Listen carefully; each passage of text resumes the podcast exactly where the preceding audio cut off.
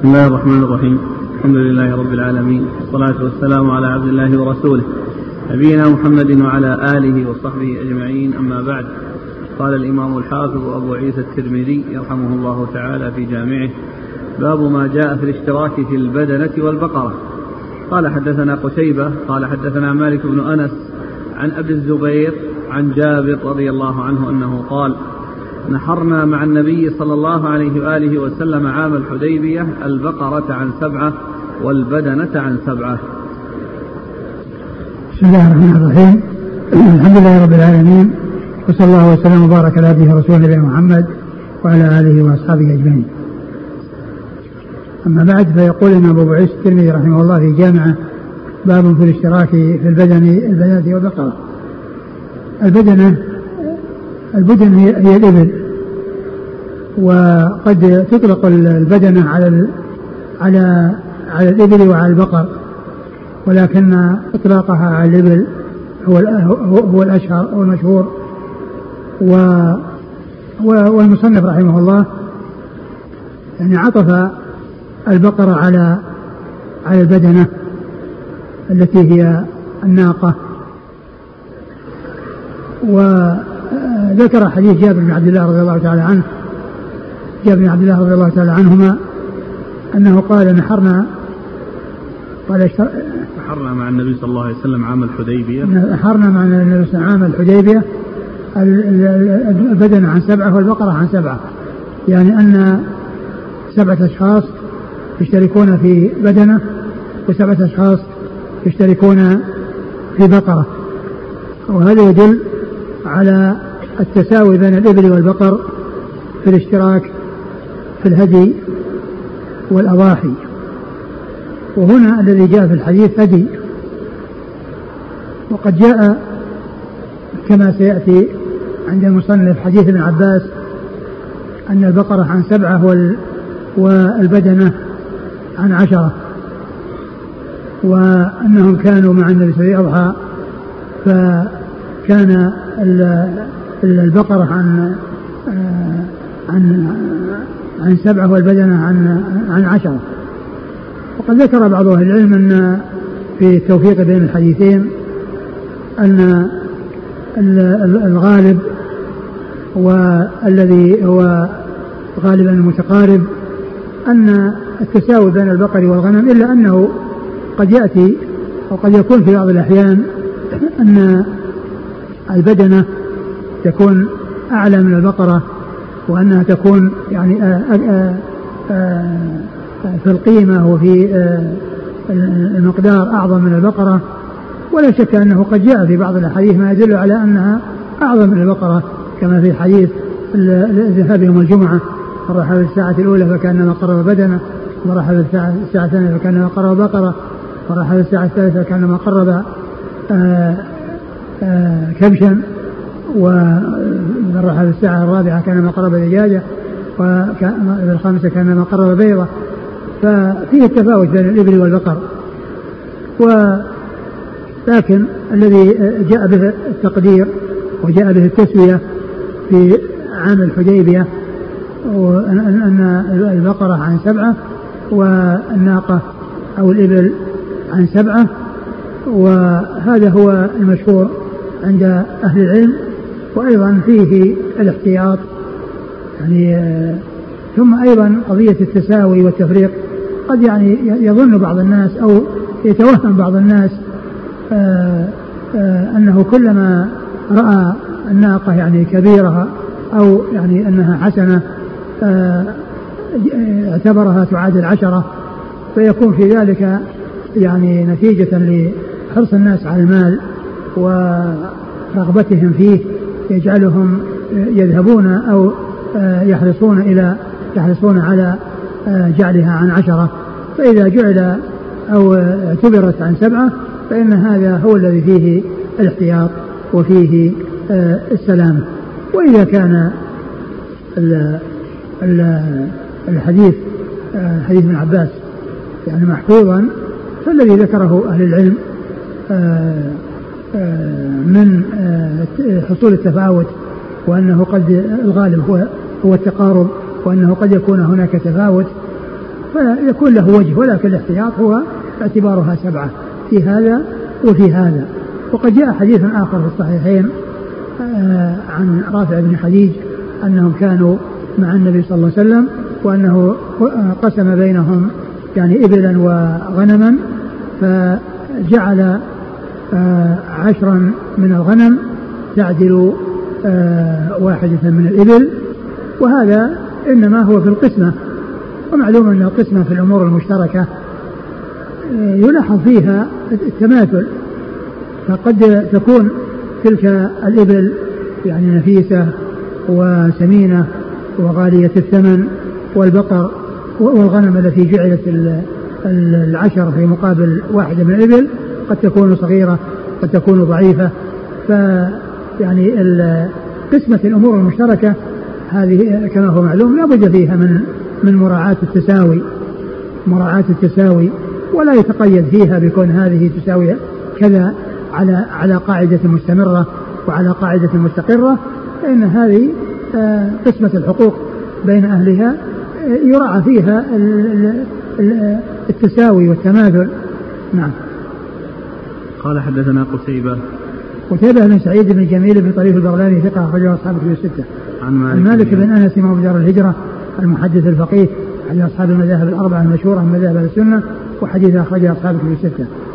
عن أبي الزبير وهو محمد بن مسلم من تدرس المكي صدوق أخرجه أصحاب الكتب الستة. عن جابر بن عبد الله رضي الله عنهما وهو أحد السبع المكثرين حديث رسول الله صلى الله عليه وسلم. قال وفي الباب عن ابن عمر ابن عمر عبد الله بن عمر الخطاب رضي الله عنهما أحد العبادلة وأحد السبع المكثرين من حديث النبي صلى الله عليه وسلم. وأبي هريرة أبو هريرة عبد الرحمن بن صخر الدوسي أكثر الصحابة حديثا. وعائشة عائشة أم المؤمنين الصديقة من الصديق وهي واحدة من سبعة أشخاص عرفوا بكثرة الحديث عن النبي صلى الله عليه وسلم. وابن عباس وابن عباس عبد الله بن عباس بن عبد المطلب ابن عم النبي عليه الصلاة والسلام وأحد العبادلة وأحد السبع المكثرين من حديث رسول الله صلى الله عليه وسلم. قال أبو عيسى حديث جابر حديث حسن صحيح والعمل على هذا عند أهل العلم من أصحاب النبي صلى الله عليه وآله وسلم وغيرهم يرون الجزور عن سبعة والبقرة عن سبعة وهو قول سفيان الثوري والشافعي وأحمد.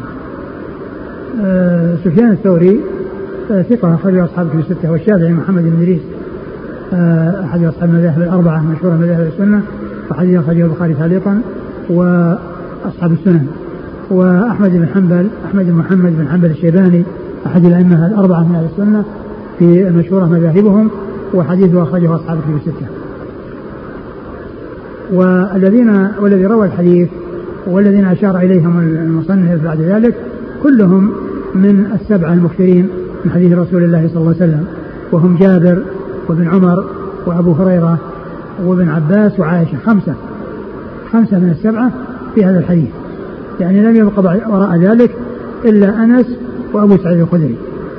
أنس بن مالك وأبو سعيد الخدري هؤلاء هم الذين يتممون العدد وإلا فإن خمسة آه، رووا هذا الحديث كما ذكر ذلك المصنف.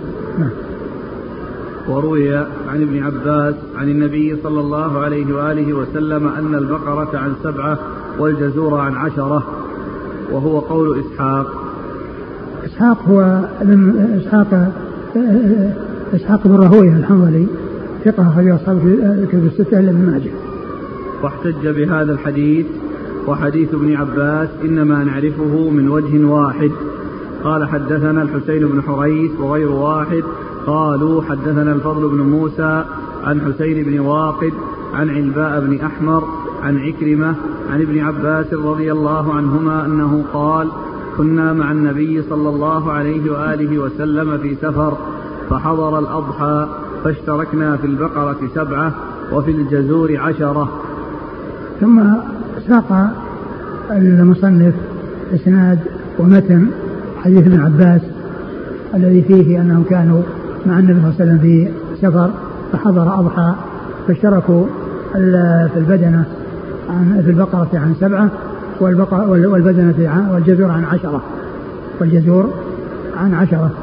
و و وساق بعدما ذكر أنه روي عن ابن عباس كذا وكذا ساق الإسناد والمتن ورجال الإسناد كلهم خرج لهم الإمام مسلم وبعضهم خرج له البخاري فهو آه، إسناده صحيح. وعلى على, على شرط الصحيح أي صحيح مسلم لأن رواته كلهم خرج لهم مسلم. نعم. قال حدثنا الحسين بن حريث. الحسين بن حريث هو ثقة أخرج حديث مسلم وأصحاب السنة. ولد أصحاب الكتب إلا ابن ماجه. أصحاب الكتب الستة إلا ابن ماجه. قال حدثنا الفضل بن موسى. الفضل بن موسى ثقة أخرج أصحاب الكتب الستة. عن حسين بن واقد. الحسين بن واقد هو ثقة له أوهام ثقة له أوهام أخرج له البخاري تعليقا ومسلم وأصحاب السنة عن علباء بن أحمر. عن علباء بن أحمر وهو ثقة صدوق. وهو صدوق أخرج له مسلم والترمذي والنسائي بن ماجه. مسلم والترمذي والنسائي بن ماجه. عن عكرمة عن عكرمة بن عباس ثقة أخرج أصحاب في الستة. عن ابن عباس وقد مر ذكره فالإسناد كله من رجال مسلم. نعم. قال أبو عيسى هذا حديث حسن غريب. وهو حديث حسين بن واقد. قال رحمه الله تعالى باب ما جاء في إشعار البدن قال حدثنا أبو كريب قال حدثنا وكيع عن هشام الدستوائي عن قتادة عن أبي حسان الأعرج عن ابن عباس رضي الله عنهما أن النبي صلى الله عليه وآله وسلم قلد نعلين وأشعر الهدي في الشق الأيمن بذي الحليفة وأماط عنه الدم ثم ورد أبو عيسى رحمه الله ترجم باب إشعار الهدي. والإشعار هو شق آه، آه، جانب من سنام البعير ويعني سلته سلت دمه ويعني علامة وفعل ذلك ليكون علامة على أنه هدي بحيث أنه لو اختلط بغيره يميز وأيضا كذلك يعني يعرف الفقراء أنه هدي يعني آه، يتطلعون أو يتحرون أن يحصلوا شيئا منه. و و آه، وكذلك أيضا لو حصل أنه يعني آه، فقد أو كذا يعني ف يعني فإنه يعرف بهذه العلامة التي هي الإشعار. وكذلك التقليد أيضا يعني كونه يعني يجعل في رقبته قلادة ويكون فيها شيء يكون علامة على أنه هدي. فهذه من الأمور التي يعرف بها الهدي وتعتبر دليلا على أنه هدي. والنبي صلى الله عليه وسلم ثبت عنه الإشعار وليس من قبيل المثلة كما جاء عن بعض أهل العلم لأن لأن هذا من جنس الوسم من أجل آه، تمييزه عن غيره. ومن جنس أيضا الختان بالنسبة للآدميين فإن هذا لا يقال أنه من المثلة. وكذلك الفصل يعني لا يقال أن هذا كل أنه مثلة وإنما السنة جاءت بهذا. والمضرة يعني لا يحصل مضرة يعني كبيرة في ذلك مثل والفائدة يعني متحققة وحاصلة وهو نظير هذه الأمور التي ذكرها العلماء التي هي الختان والوسم يعني كونه يكوى بالنار ليكون وسما في جسده أي البعير والإشعار يكون خاصا بالإبل لقوتها ولتحملها بخلاف البقر والغنم فإنها لا تشعر لضعفها ولكنها تقلد الكل يقلد ولكن ليس كل ليس كل يعني شيء من بهيمة الأنعام يشعر وإنما الذي يشعر هو الإبل خاصة. نعم. قال حدثنا أبو كريب. أبو كريب محمد بن العلاء بن كريب. أبو كريب ثقة أخرجه أصحاب في الستة. عن وكيع. وكيع بن الجراح الرؤاسي الكوفي ثقة أخرجه أصحاب في الستة. عن هشام الدستوائي. هشام الدستوائي ثقة أخرجه أصحاب في الستة. عن قتادة. عن قتادة من دعامة السدوسي البصري ثقة أخرجه أصحاب في الستة. عن أبي حسان الأعرج. عن أبي حسان الأعرج وهو مسلم أخرج له. صدوق البخاري تعليقا ومسلم وأصحاب السنن. أخرج له. البخاري تعليقا ومسلم وأصحاب السنن. البخاري تعليقا ومسلم وأصحاب السنن. عن ابن عباس. عن ابن عباس رضي الله عنه مر ذكره. قال وفي الباب عن المسور بن مخرمة. المسور بن مخرمة صحابي بن صحابي أخرج حديثه أصحاب الكتب الستة. قال أبو عيسى حديث ابن عباس حديث حسن صحيح. وأبو حسان الأعرج اسمه مسلم. والعمل على هذا عند أهل العلم من أصحاب النبي صلى الله عليه وآله وسلم وغيرهم. يرون الإشعار وهو قول الثوري والشافعي وأحمد وإسحاق. قال سمعت يوسف بن عيسى يقول سمعت وكيعا يقول حين روى هذا الحديث قال لا تنظروا إلى قول أهل الرأي في هذا فإن الإشعار سنة وقولهم بدعة. نعم وهذا يعني فيه بيان أن الذي دلت عليه هذه الأحاديث أنه سنة وأنه لا يعتبر مثله والقول بأنه مثله يعني بدعة ليس بصحيح بل السنة السنة ما جاء عن رسول صلى الله عليه وسلم وقد جاء هذا عن رسول عليه الصلاة والسلام وقد جاء هذا عن رسول صلى الله عليه وسلم وله نظائر يعني جاءت في الشريعة ولا يقال إنها من قبيل. المثلة فاتباع السنة هو المتعين وهو المعتبر ولا يلتفت إلى خلافها. نعم. قال سمعت يوسف بن عيسى. يوسف بن عيسى ثقة رجال أصحاب كتب الستة. البخاري ومسلم والترمذي والنسائي. البخاري ومسلم والترمذي والنسائي. عن عن وكيل. نعم. قال وسمعت أبا السائب يقول كنا عند وكيع فقال لرجل عنده ممن ينظر في الرأي أشعر رسول الله صلى الله عليه وآله وسلم ويقول أبو حنيفة هو مثله. قال الرجل فإنه قد روي عن إبراهيم النخعي أنه قال الإشعار مثله. قال فرأيت وكيعا غضب غضبا شديدا وقال أقول لك قال رسول الله صلى الله عليه وسلم وتقول قال إبراهيم ما أحقك بأن تحبس ثم لا تخرج؟ حتى تنزع عن قولك هذا. ثم ورد هذا الأثر الذي عن عن وكيع آه، آه، أن أن الشعر سنة وأنه بعض آه، أهل الرأي قال إنه مثله وأن بعضهم لما ذكر أبو حنيفة وأن ورأيه قال أو أتى برأي إبراهيم النقعي وأنه قال مثله فغضب وكيع وقال أقول لك قال الرسول الله تقول قال إبراهيم ما حقك بأن تحبس وأن تبقى يعني حتى ترجع تبقى في السجن حتى ترجع عن قولك. وهذا في تغليظ على من يعني آه، يحصل منه شيء في مخالفة للسنة أو معارضة الأدلة بأقوال الرجال فإن الرجال إنما يعرفون بالدليل ويعرفون بالحق ولا يعرف الحق بهم نعم قال وسمعت أبا السائب أبا السائب هو سلم بن جنادة ثقة ربما خالف رجل الترمذي بن ماجه. من هو؟ سلم بن سلم بن جنادة. سلم بن جنادة ثقة ربما خالف أخرج له الترمذي بن ماجه. الترمذي بن ماجه. عن عند وكيل. نعم. نعم قال رحمه الله تعالى باب.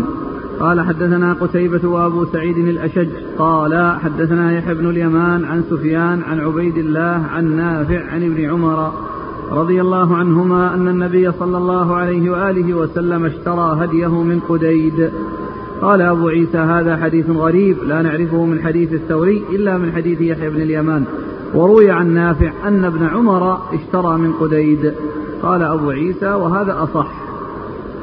ثم رد أبو عيسى قال باب وهذا الباب بدون ترجمة. والأصل أن أن الباب آه، يعتبر بمثابة الفصل من الذي قبله. والذي قبله ليس فيه ذكر فيه ذكر الهدي فيه ذكر أشعار الهدي. و ومعلوم أن النبي صلى الله عليه وسلم أشعر هديه في ذي الحليفة.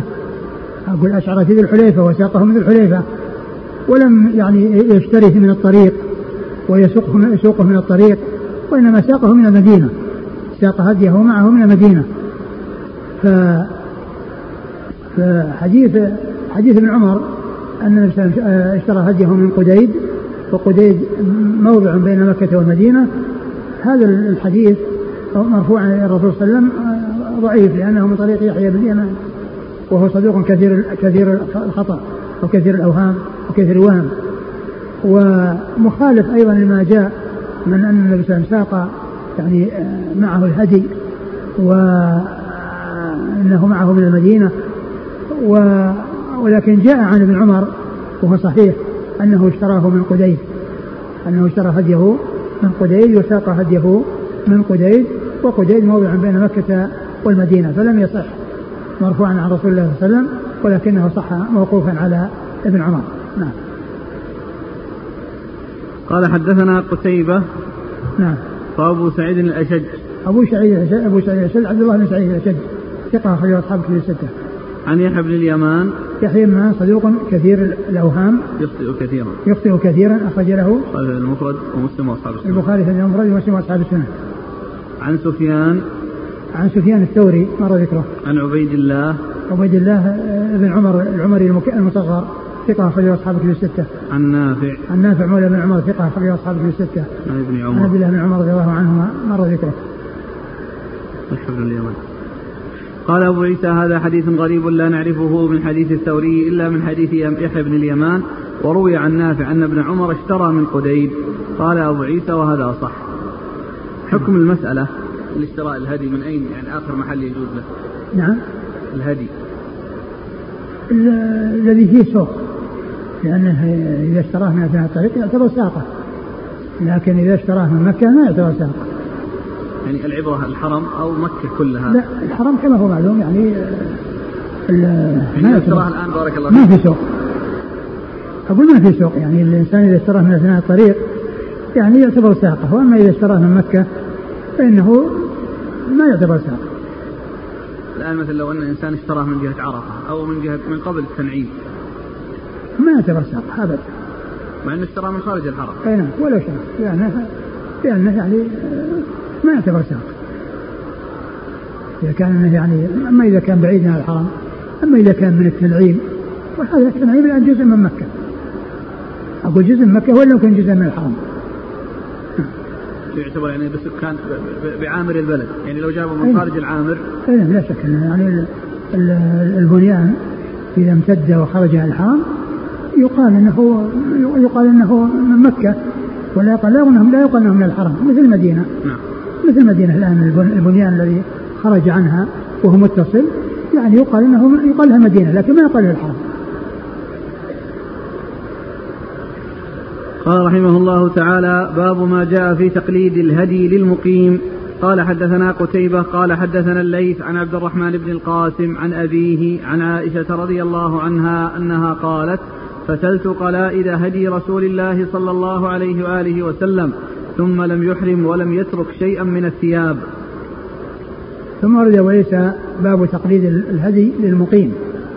يعني إذا أراد أن يرسل هديا ولا يذهب معه وإنما يعني يرسله ويقلده أو يشعره فإنه إذا أرسله لا يعتبر محرما بمعنى أنه يمتنع مما يمتنع منه المحرم حتى يبلغ الهدي محله وأنه يمتنع من لبس الثياب ويلبس إزار ورداء ليس كذلك.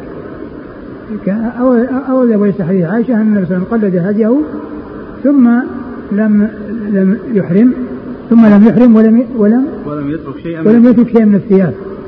يعني لم يحرم يعني لم يدخل في الإحرام ولم يكن محرما. يعني حتى يعني يبلغ الهدي محله. ولم يترك شيئا من الثياب التي كان يلبسها مثل القمص والسراويل والعمائم وإنما كان يأتي بها وهذه لا يأتي بها المحرم. أقول هذه الأمور لا يأتي بها المحرم. فالحاصل أن من أرسل هديا وبقي فإنه لا يعتبر محرما ولا يمتنع مما يمتنع منه المحرم فالمحرم يمتنع من لبس الثياب ومن الجماع ومن آه، يعني امور عديده والذي يرسل هديه لا يعتبر محرما. نعم. تقول رضي الله عنها فتلت قلائد الهدي. نعم فتلت قلائد يعني بيدها القلادة التي تجعل من ال من ال الحبال أو من من الخوص. يعني فتلتها بيدها وقلدها بها بيده صلى الله عليه وسلم ولم يحرم ولم يترك شيئا من الثياب. وهو باق في المدينة إلى يوم العيد الذي يكون فيه نحر الهدي. أو يعني إذا كان في غير يعني آه في غير الحج يعني الوصول إلى مكة والانتهاء من العمرة. نعم.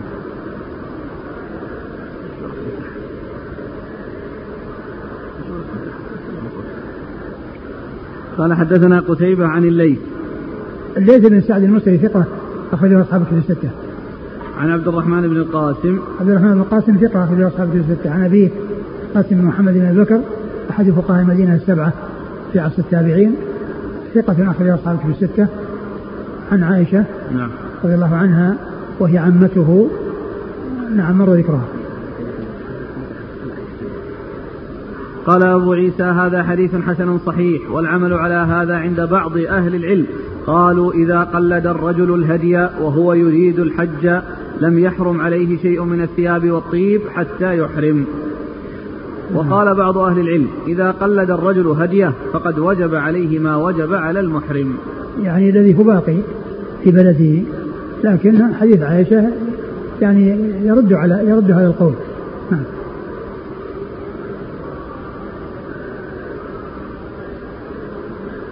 قال رحمه الله تعالى باب ما جاء في تقليد الغنم.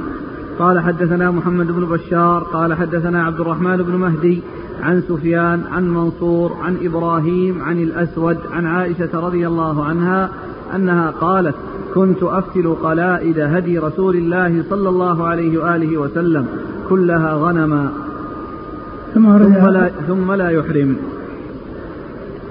باب باب باب ما جاء في تقليد الغنم. باب ما جاء في تقليد الغنم. يعني أن تقليد الغنم آه، مشروع وأنها سنة وإنما الذي لا يكون للغنم الإشعار وذلك لضعفها ولأن صوفها أيضا يعني أشعارها تكون طويلة فتغطي مكان الإشعار. يعني فهو من جهة أولا ضعفها ومن جهة طول شعرها وأنها تغطي مكان الإشعار بخلاف الإبل فإن يعني لا يكون لها يعني يكون لها وبر والوبر يتجمع يعني فيكون يتبين في السنام مكان الإشعار يراه الناس. والغنم والبقر كذلك لا تشعر وهي تضعف عما تقدر عليه الإبل. وقد أورد أبو عيسى حديث عائشة رضي الله عنها أنها فتلت قلائد هدي النبي صلى الله عليه وسلم كلها يعني غنما يعني وكانت قلائد هديه وكان غنما آه، آه، فعل ذلك بنفسها وقلدها ولم ولم يحرم. ثم لا يحرم. ثم لا يحرم يعني ثم لا يكون محرما بهذا بهذا بهذا الهدي الذي قلده. أو أشعره إذا كان من غير الغنم نعم قال حدثنا محمد بن بشار محمد بن بشار الملقب بن دار البصري ثقة أخرجه أصحاب الكتب الستة وهو شيخ لأصحاب الكتب الستة.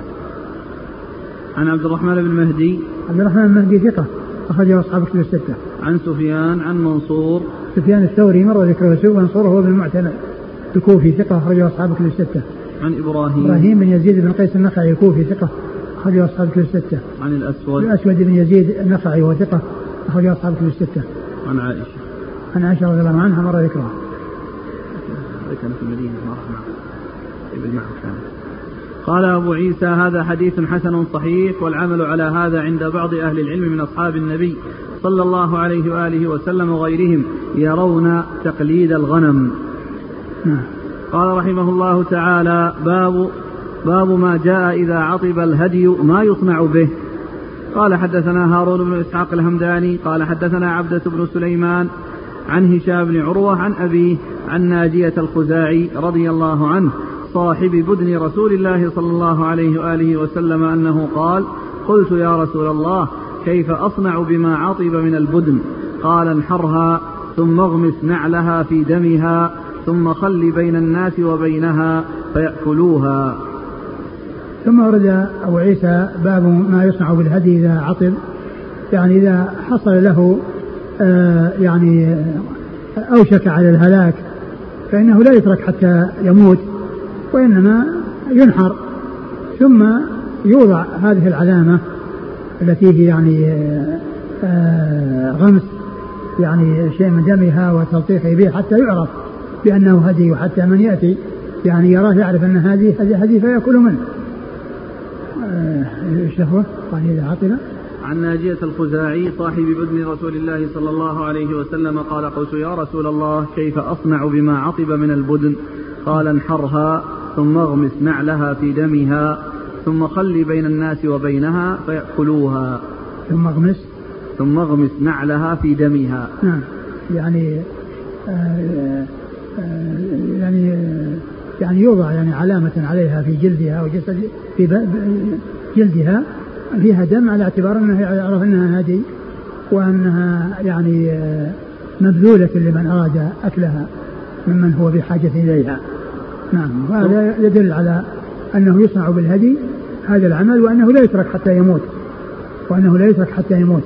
وجاء في بعض الأحاديث يعني آه، لعله سيأتي أن أنه لا يأكل منها هو ولا أحد من رفقته لأن هذا يعني حتى لا يكون في ذلك يعني آه، مجال إلى أنهم يقدمون على تعطيب الشيء أو يعني آه، الحرص على اتلافه من أجل أن يأكلوا أو ذبحه من أجل أن يأكلوا يعني قد حيل بينه وبين الأكل والرخصة والإباحة إنما هي لغيرهم.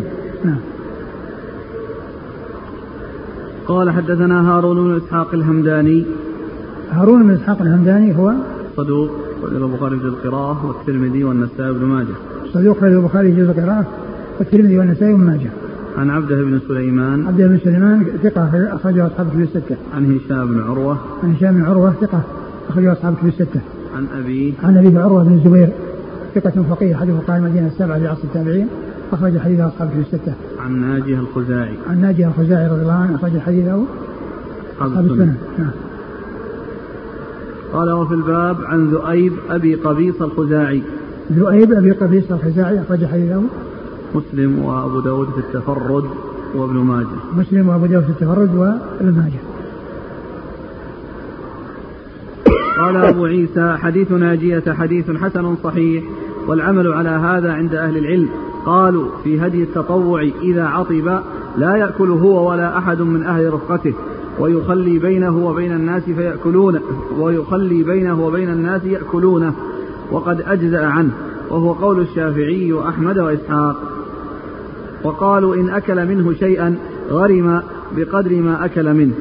وقال بعض أهل العلم إذا أكل من هدي التطوع شيئا فقد ضمن الذي أكل. ثم ذكر أبو عيسى أن بعض أهل العلم قال أنه إذا كان الهدي للتطوع وأنه أكل منه شيئا فإنه يغرمه وذلك أنه يعني لل يعني للفقراء والمساكين ويعني أكله منه أكل شيء لا يستحقه. نعم. قولهم هدي التطوع نفهم منها الواجب إنه لابد منه لابد نعم. استبداله. نعم. يقول ذكروا هدي التطوع إذا عطب لا يأكل لا يأكل هو ولا احد من رفقته نعم. وإن أكل وإن أكل يعني يأتي بدلا منه يعني بدل مقدار ما أكل بس. مقدار ما أكل. بارك الله فيك لكن قولهم يعني ذكر هذا الحكم في هدي التطوع. لو كان الهدي واجبا.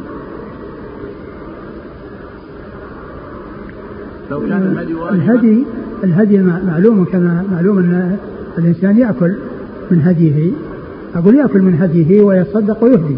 لكن ال ال الخوف يعني من من من من, من, من التعطيب وأنه يعني يعطبونه يعني قد يكون مثل هذا.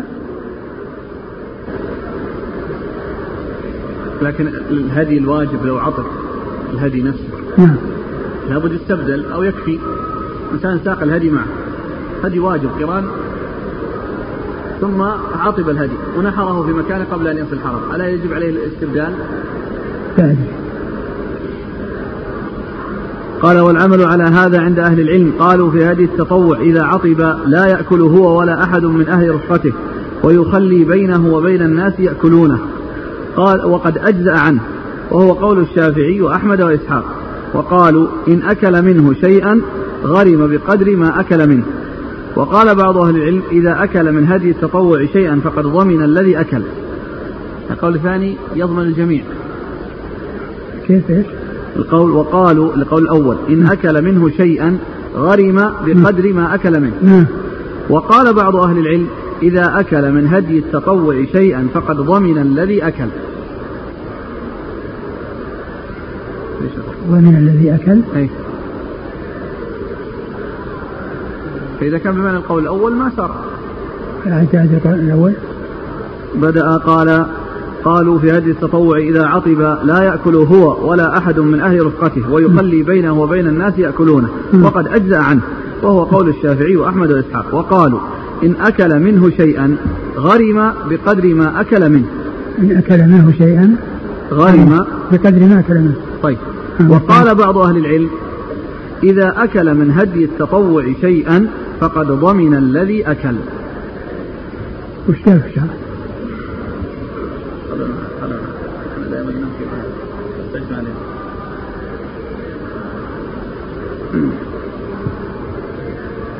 قال أي عليه البدل الأول قال بقدر غرم بقدر ما أكل منه أي تصدق قيمة ما أكل منه من الغرم وهو أداء شيء لازم. قال سعيد المسيب إنه كان يقول من ساق بدنة تطوعا ثم عطبت فنحرها فليجعل قلادتها ودمها في قلادتها ونعلها في دمها ثم يتركها للناس يأكلونها وليس عليه شيء فإن هو أكل منها أو أمر بأكلها فعليه الغرم. رواه محمد في الموطأ وقوله فعليه الغرم بضم الغين أي الغرامة وهي قيمة ما أكل. وقال بعض العلم إذا أكل من هدي التطوع شيئا فقد ضمن أي عليه البدل. وهذا خلاف مذهب الجمهور. قال عياض فما عطب من هدي التطوع لا يأكل منه صاحبه ولا سائقه ولا رفقته. لنص الحديث.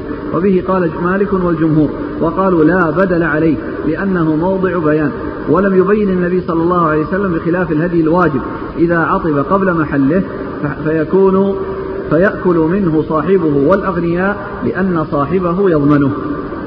يضمنه. أي لأن صاحبه يضمنه لتعلقه بذمته. نعم. قاله الزرقاني. قاله؟ الزرقاني. آه. ما أدري لكن آه، الكلام الأخير هذا اللي قال إيش؟ قال بالنسبة للتطوع. قال بعض أهل العلم إذا أكل من هدي التطوع شيئا فقد ضمن الذي أكل. والقول الذي قبله إن أكل منه شيئا غرم بقدر ما أكل منه. الكلام الأخير قول الأخير. إذا أكل من هدي التطوع شيئا فقد ضمن الذي أكل. هذا كلام الترمذي. ينقل قال بعض العلم وقال بعض أهل العلم. إيه، وش الشرح؟ ها؟ وش الشرح؟ إيش قال؟ على الكلام الأخير. إيه. قال أي عليه البدل. يعني البدل يعني بدل الهدي كله. نعم. اي نعم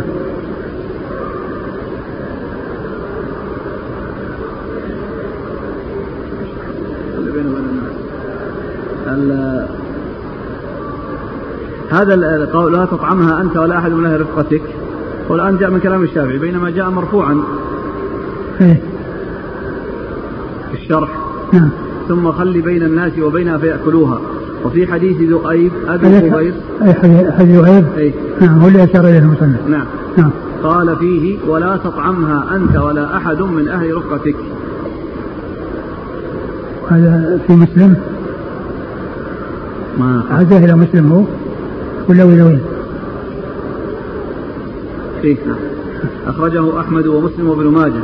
عنه قال كان النبي صلى الله عليه وآله وسلم يبعث معه بالبدن ثم يقول إن عطب منها شيء فخشيت عليها موتا فانحرها ثم اغمس نعلها في دمها ثم اضرب به صفحتها ولا تطعمها أنت ولا أحد من أهل رفقتك.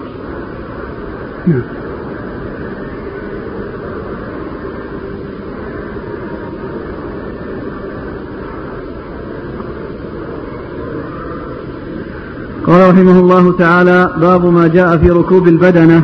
قال حدثنا قتيبة قال حدثنا أبو عوانة عن قتادة عن أنس رضي الله عنه أن النبي صلى الله عليه وآله وسلم رأى رجلا يسوق بدنة فقال له اركبها. فقال يا رسول الله إنها بدنة. قال له في الثالثة أو في الرابعة اركبها ويحك أو ويلك. ثم وعيسى باب ركوب البدنة يعني ركوب البدنة ولا الهدي؟ نعم ركوب البدنة ركوب البدنه المقصود به الهدي. يعني الذي أهدي يحتاج إليه فإنه يركب. لأنه وإن كان لله عز وجل وخرج يعني من ذمة الإنسان وأنه ليس ملكه وإنما هو لله سبحانه وتعالى فإنه إذا احتاج إليه فإنه يركبه. وقد أورد في هذا الحديث حديث حديث أنس. حديث أنس رضي الله عنه. أن رجلا يسوق بدنه فقال له اركبها قال إنها بدنة يعني إنها هدي قال ويلك ويحك اركبها. يعني إنها وإن كانت كذلك والرسول علم أنها هدي قال لعله عرف ذلك بإشعار يعني أو علامه أو تقليد. فعرف أنها هدي فقال اركبها. فهذا يدل على آه، جواز ركوب الهدي إذا احتج إلى ذلك. وقد جاء في بعض الروايات التي ذكرها المصنف أنه إذا إذا إذا لم يجد الممدوحه إلا هذا فإنه يفعل وإلا فإنه لا يعني يركب يعني حيث يكون ما هناك ضرورة تلجا إلى هذا. ذكر في الشرح إيش لفظه؟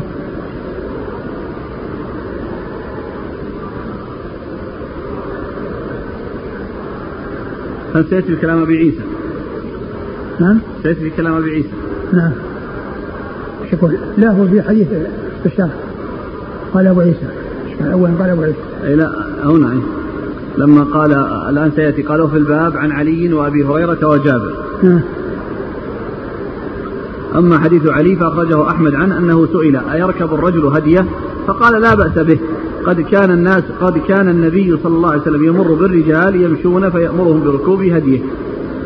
وقال قال لا تتبعون شيئا أفضل من سنة نبيكم صلى الله عليه وسلم. وأما حديث أبي هريرة فأخرجه البخاري ومسلم وأبو داود والنسائي بنحو حديث أنس المذكور في الباب. وأما حديث جابر فأخرجه أحمد ومسلم وأبو داود والنسائي عنه أنه سئل عن ركوب الهدي فقال سمعت رسول الله صلى الله عليه وسلم يقول اركبها بالمعروف إذا ألجئت إليها حتى تجد ظهرا. هذا هو اركبها بالمعروف إذا ألجئت إليها. قال حدثنا قتيبة عن أبي عوانة أبو عوانة هو واحد بن عبد الله يشكر ثقة أخرجه أصحاب كتب الستة. عن قتادة عن أنس. عن قتادة مر ذكره أنس بن مالك خادم النبي صلى الله عليه وسلم وأحد السبع المكثرين من حديث رسول الله صلى الله عليه وسلم. وهذا من الأسانيد العالية عند الترمذي وهي الرباعيات. نعم. قال وفي الباب عن علي علي بن أبي طالب أمير المؤمنين ورابع الخلفاء الراشدين الهادي المهديين صاحب المناقب الجمة والفضائل الكثيرة رضي الله عنه وأرضاه وحديثه عند أصحاب كتب الستة. وأبي هريرة وجابر. نعم مر ذكرهما.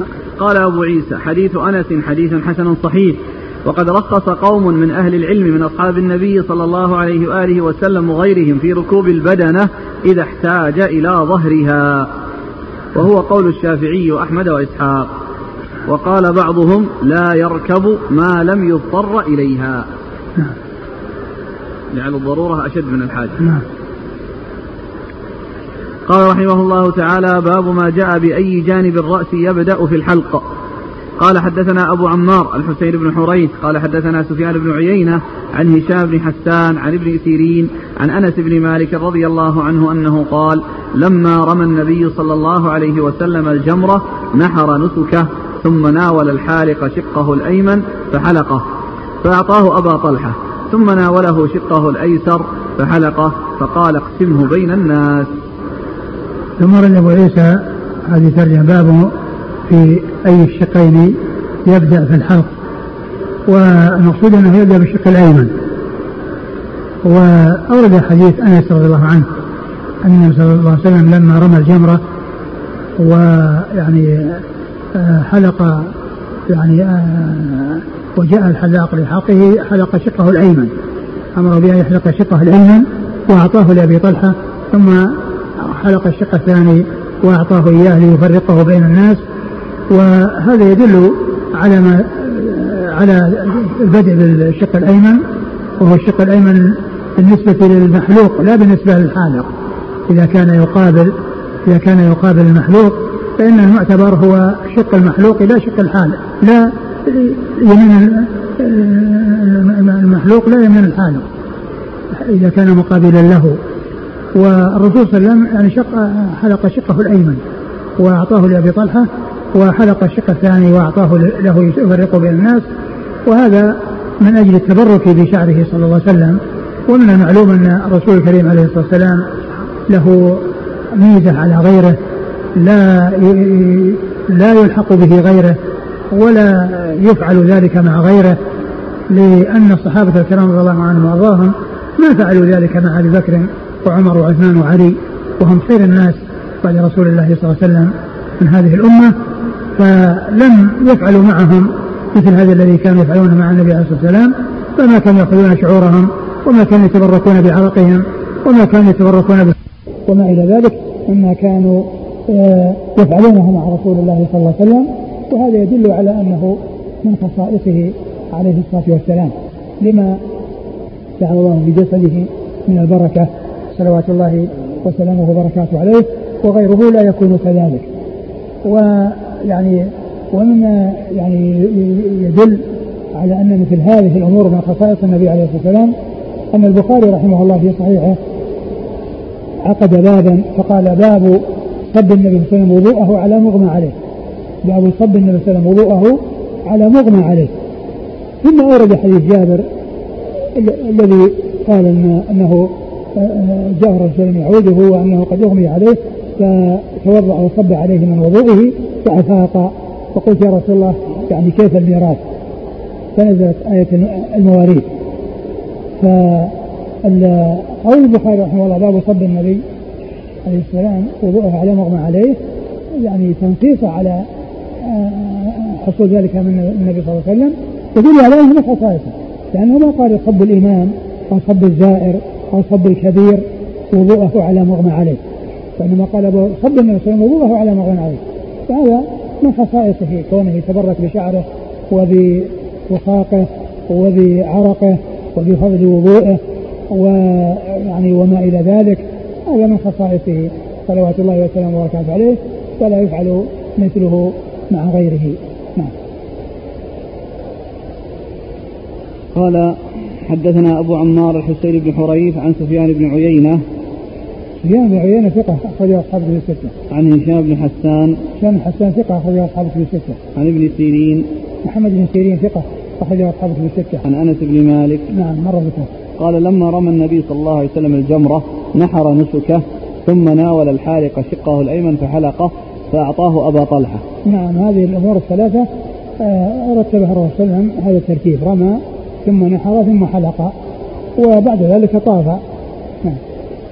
فأعطاه أبا طلحة ثم ناوله شقه الأيسر فحلقه فقال اقسمه بين الناس نعم. قال حدثنا ابن أبي عمر قال حدثنا سفيان عن هشام نحوه ابن أبي عمر العدني ثقة صدوق أخرجه مسلم وأبو داود ومسلم والترمذي والنسائي ماجه. عن سفيان عن هشام قال أبو عيسى هذا حديث حسن صحيح. نعم. قال رحمه الله تعالى باب ما جاء في الحلق والتقصير قال حدثنا قتيبة قال حدثنا الليث عن نافع عن ابن عمر رضي الله عنهما أنه قال حلق رسول الله صلى الله عليه وآله وسلم وحلق طائفة من أصحابه وقصر بعضهم. قال ابن عمر إن رسول الله صلى الله عليه وآله وسلم قال رحم الله المحلقين مرة أو مرتين ثم قال والمقصرين. ثم رد عيسى باب الحلق والتقصير. الحلق والتقصير كل منهما آه، يحصل به آه، أداء النسك والتحلل يحصل به أداء النسك يعني سواء يعني حلق جميع الرأس أو تقصيره كله. ولكن الحلقة فيها من لأن النبي صلى الله عليه وسلم دعا المحلقين يعني ثلاث مرات والمقصرين مرة واحدة. وأيضا لأن بعض الناس يعني يحرص على الجمال والإبقاء على الجمال وأن الشعر فيه تجمل. بخلاف الحلق فإن من آه، أزال شعره كله لله عز وجل وللتقرب إليه وترك يعني ما يتجمل به من أجل الله فإنه أفضل ممن يبقي على شيء من الشعر من أجل الرغبة في الجمال والتجمل. ولهذا النبي عليه الصلاة والسلام دعا المحلقين ثلاث مرات والمقصرين مرة واحدة. وكل من الاثنين يحصل به المقصود ولكن هذا أكمل وهذا أفضل الذي هو الحلق نعم. قال حدثنا قتيبة عن الليث عن نافع عن ابن عمر. آه، قتيبة عن الليث عن مالك. نعم. قتيبة عن الليث عن نافع. أي نعم مر ذكره عن عن ابن عمر. نعم. أربعة ها؟ رباعي نعم. قال وفي الباب عن ابن عباس وابن, وابن أم الحصين. وابن أم الحصين. ومأرب إيش هذا عندك؟ نعم. ومأرب نعم. ومارب وأبي سعيد. نعم. ابن أم الحصين؟ له رواية؟ لم أجد. نعم. ومارب ومارب لم أجد. نعم. وعده؟ وأبي سعيد؟ أبو سعيد الخدري سعد بن مالك بن سنان. وأبي مريم؟ أحد السبع المكثرين من حديث رسول الله صلى الله عليه وسلم. وأبو مريم أخرج حديثه. أبو داود الترمذي. أبو داود الترمذي. وحبشي بن جنادة. أخرج حديث أبو داود. والنسائي بن ماجه لا يا شيخ. نعم. الترمذي والنسائي بن ماجه بن أبو داود. نعم. حبشي بن جنادة. آه. ثلاثة. الترمذي والنسائي بن ماجه. الترمذي والنسائي بن ماجه. وأبي هريرة. نعم. ابن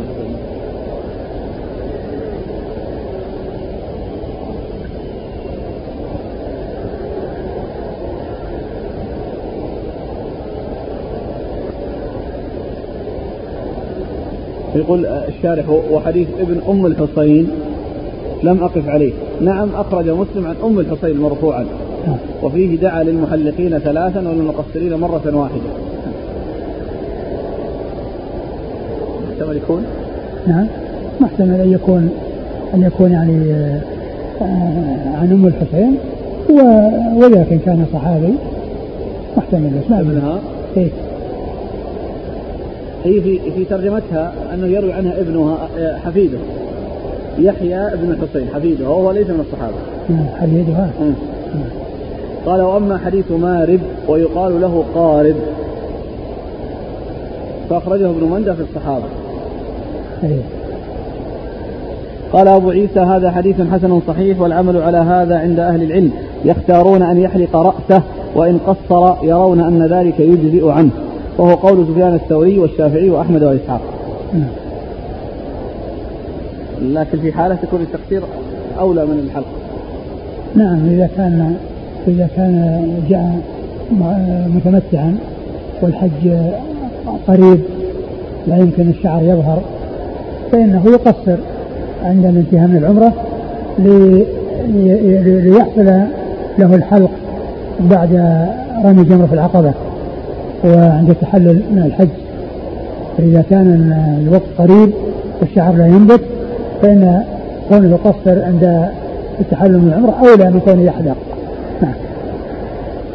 قال رحمه الله تعالى باب ما جاء في كراهية الحلق للنساء.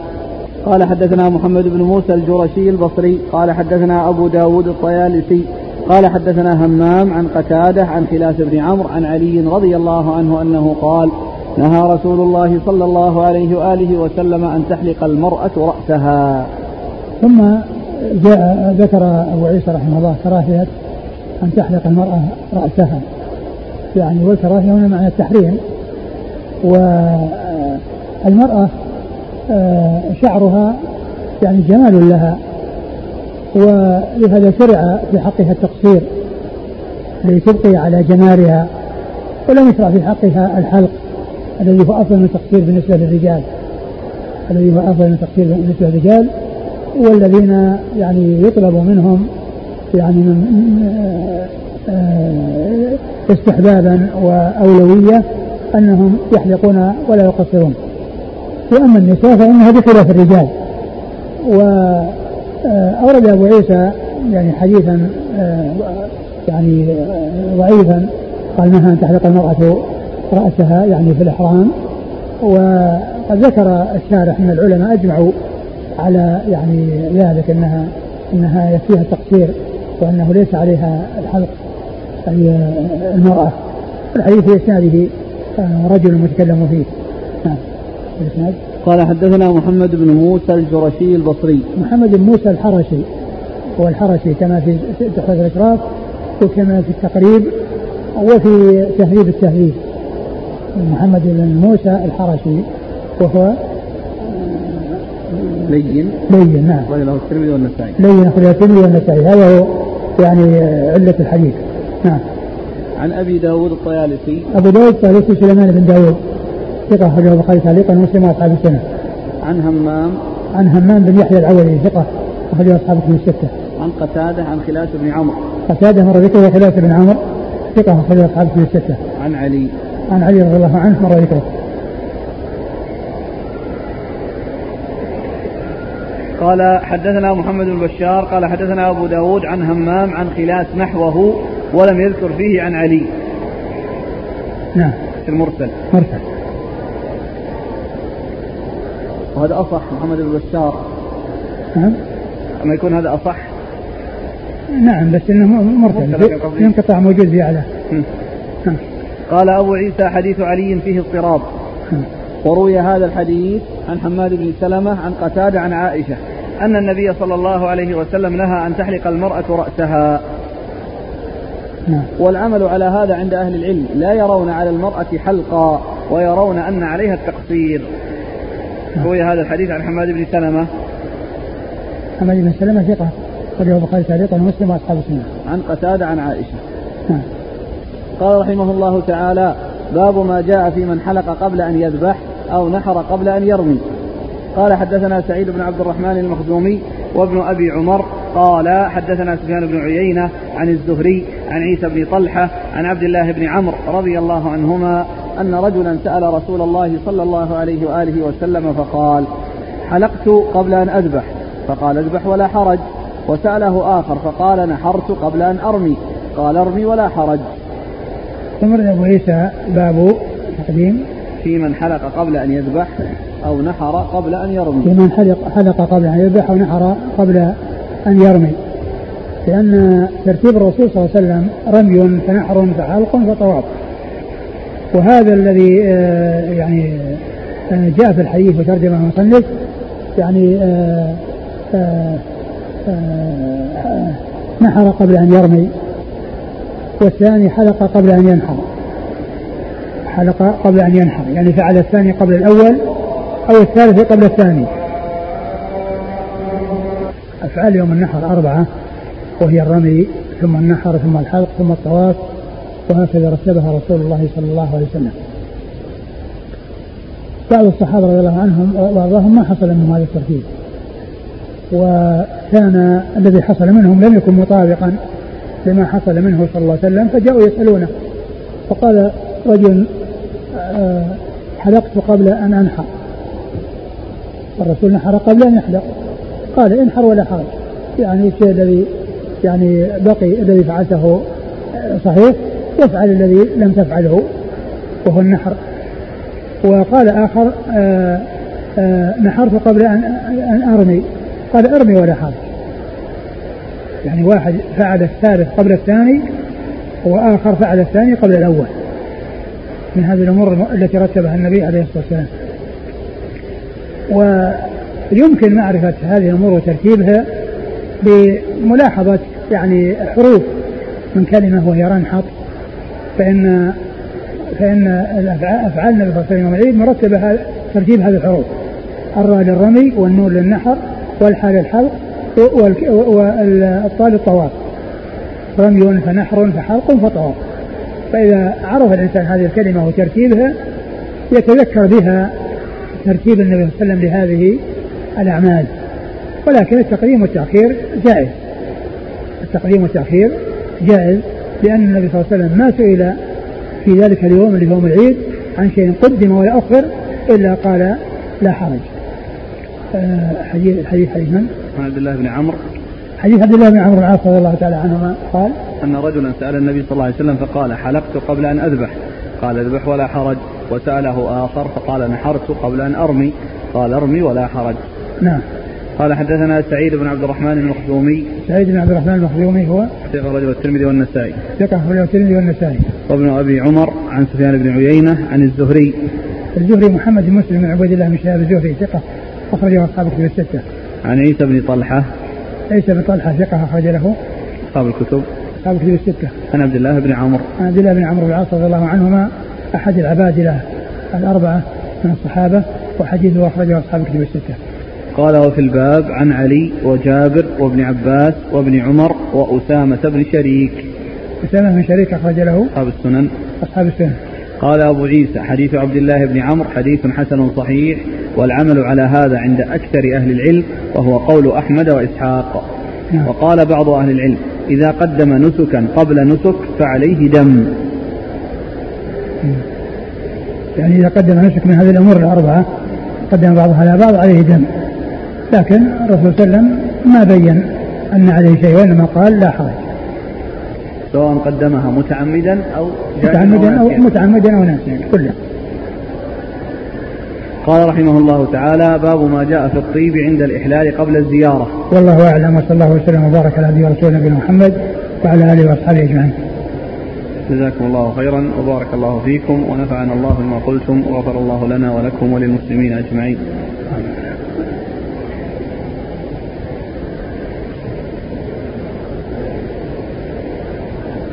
يقول السائل أحسن الله إليك هل يجوز الإشعار أو الوسم على الوجه؟ لا ما يجوز. ما يجوز الوسم على الوجه. ولا الإشعار. الإشعار في صفحة السنام في صفحة السنام اليمنى.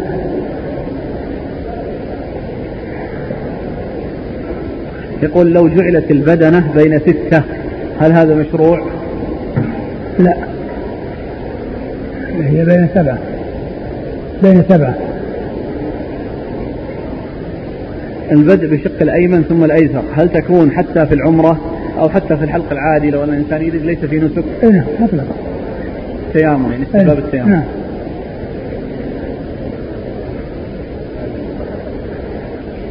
ما في بأس. يعني كون كون يعني يشتركوا في سبعة وواحدة يجعلها يعني بعضهم تطوعا أو صدقة ما في بأس. هل الأفضل أن يذبح الحاج شاه أم أن يشترك في بدنة أو بقرة؟ يعني الكلام على التفاضل الأولوية ذبح شاة في الإفراد أو أن يشترك مع ستة آخرين. والله يعني كون الإنسان يعني يذبح يعني شاة أولى من الاشتراك.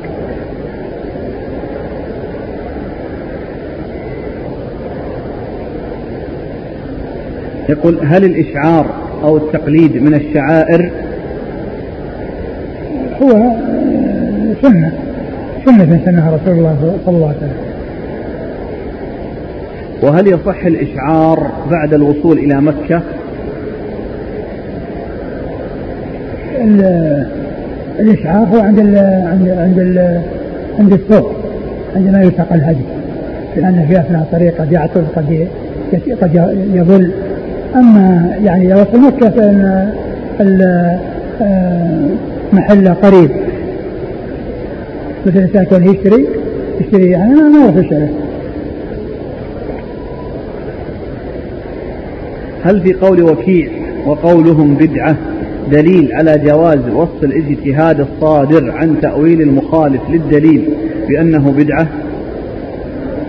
آه هو لعل لعل أبا حنيفة ما بلغه أو ما بلغه الحديث في ذلك عن رسول الله صلى الله عليه وسلم اجتهد لكن البدعة هو كون الإنسان يعرف الدليل والقول الآخر ليس عليه دليل ثم يصر عليه. نعم. يقول يوجد في بعض البلدان كالهند وغيرها مساجد يوجد بها بعض الشعر الذي يقال إنه للنبي صلى الله عليه وسلم. فهل يمكن أن يكون هو شعره صلى الله عليه وسلم؟ أبدا. هذا غير صحيح. هذه دعاوى. يقول فائدة جاء في سنن الدار قطني عن ابن عمر عن النبي صلى الله عليه وسلم أنه قال من أهدى تطوعا ثم عطبت فإن شاء أبدل وإن شاء أكل وإن كان نذرا قال ابن العربي والصحيح أنه يضمن ما أكل ويتصدق به وهذا عند ابن وشو أثر ولا حديث؟ عن ابن لا حديث يقول عن ابن عمر عن النبي صلى الله عليه وسلم قال من أهدى تطوعا ثم عطبت فإن شاء أبدل وإن شاء أكل. بس الكلام وإن كان مزرعة بس الكلام صحته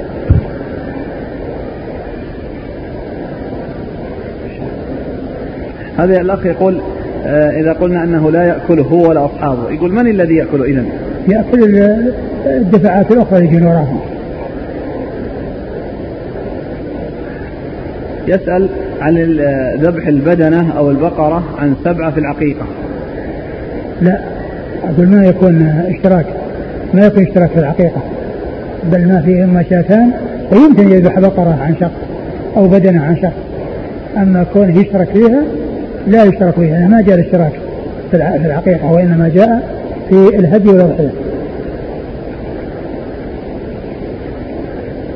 هذه الفائدة اللي كنا أرجعناها في مسألة الطيب للمحرم. يقول آه، الطيب نعم. للمحرم. الطيب؟ نعم. قال الفقيد الفقيه العلامة ابن عثيمين رحمه الله تعالى ورحم الله شيخنا والقارئ والسامعين في الشرح الممتع على زاد المستقنع الجزء السابع صفحة 139 قال صاحب المتن وإن طيب بدنه أو ثوبه أو ادهن بمطيب أو شم طيبا أو تبخر بعود ونحوه فدا. قال الشيخ أو شم طيبا أي تقصد شم الطيب فإنه يحرم عليه ذلك ولكن هذه المسألة وهي شم الطيب في تحريمها نظر لأن الشم ليس استعمالا ولهذا قال بعض العلماء إنه لا يحرم الشم لكن إن لا يحرم الشم آه. لكن إن تلذذ به فإنه يجتنبه خوفا من المحذور الذي يكون التطيب إما شمه. خوفا من المحذور. ثم بدل على مسألة ثانية الذي يكون بالتطيب. أما شمه ليختبره مثلا هل هو طيب جيد أو وسط أو رديء؟ فهذا لا بأس به. وهذه المسألة لها ثلاث حالات لا بأس به؟ يشمه يعني اللي يشوفه يشوف زين ولا كذا؟ يشتريه ولا ما يشتريه؟ وهو محرم؟ نعم. هذا ما هو واضح. لأن لأن الشيخ يقول له مو بطيب. شم الطيب يقول ما هو تطيب إيه بس يعني كون الإنسان يتعمد كون يتعمد. مثل التبخر كون يتبخر. يعني الطيب بخور. يعني لأنه لأنه تطيب. وبعدين كونه يشمه يعني معناه أنه حصلها إذا وضعها على على جسده ما يشمه. ولا ما يجي الرائحة يشمه. يتلذذ به. اي كذلك إذا إذا اختبره أيضا كذلك يعرف إنه طيب ولا طيب يتلذذ يعرف إن هذا تسجيل النية يا شيخ. هذا زين ولا ما هو هاي شيخنا مثل اللي يغطي رأسه اللي يحط متاعه على رأسه. إن كان لأنه تعب من حمل المتاع فهذا جائز. وإن كان ليغطي رأسه محرم. لا إن كان إنه شيء يعني من أجل إنه ما يستطيع الا يحرص على رأسه هذا لا بأس لكن كونه يقصد إنه يغطي به الرأس هذا هو الذي ونقول في الطيب إن كان يقصد بشمه التلذذ. لا بس هذا يعني آه هذا له مندوحه عنه. لا لا لا لا يشتريه إلا بعد ينتهي من الحرام. مو يشتريه وهو محرم ويشوف الأطياب كلها يشمها. هذا هذا زين وهذا شين. يقول الشيخ وهذه المسألة لها ثلاث حالات. الحالة الأولى أن يشمه بلا قصد. فلا تحرم قولا واحدا. هذا ما يشمه ومن ذلك ما يحصل للإنسان إذا كان يطوف فإنه يشم رائحة الطيب الذي في الكعبة هذا لا يؤثر على المحرم. الحالة الثانية أن يتقصد شمه لكن لا للتلذذ به أو الترفق بل ليختبره. هل هو جيد أم ردي القول بالتحريم غير وجيه بل الشم جائز. الحالة الثالثة أن يقصد شمه للتلذذ به. فالقول بتحريم الثالثة وجيه وهذه فيها خلاف. فقال بعض العلماء إن شم الطيب ليس حرام إن شم الطيب ليس حراما. ولا شيء فيه لأنه لم يستعمله والنبي صلى الله عليه وسلم قال ولا تحنطوه. وقال لا تلبسوا ثوبا مسه زعفر أو لا تلبس ثوبا مسه الزعفران أو الورق والشم لا يؤثر في الثوب ولا في البدن. بس آه، الطيب إذا جعل على البدن هكذا يعني معناه أنه يشم. كونه يشم غير يشم.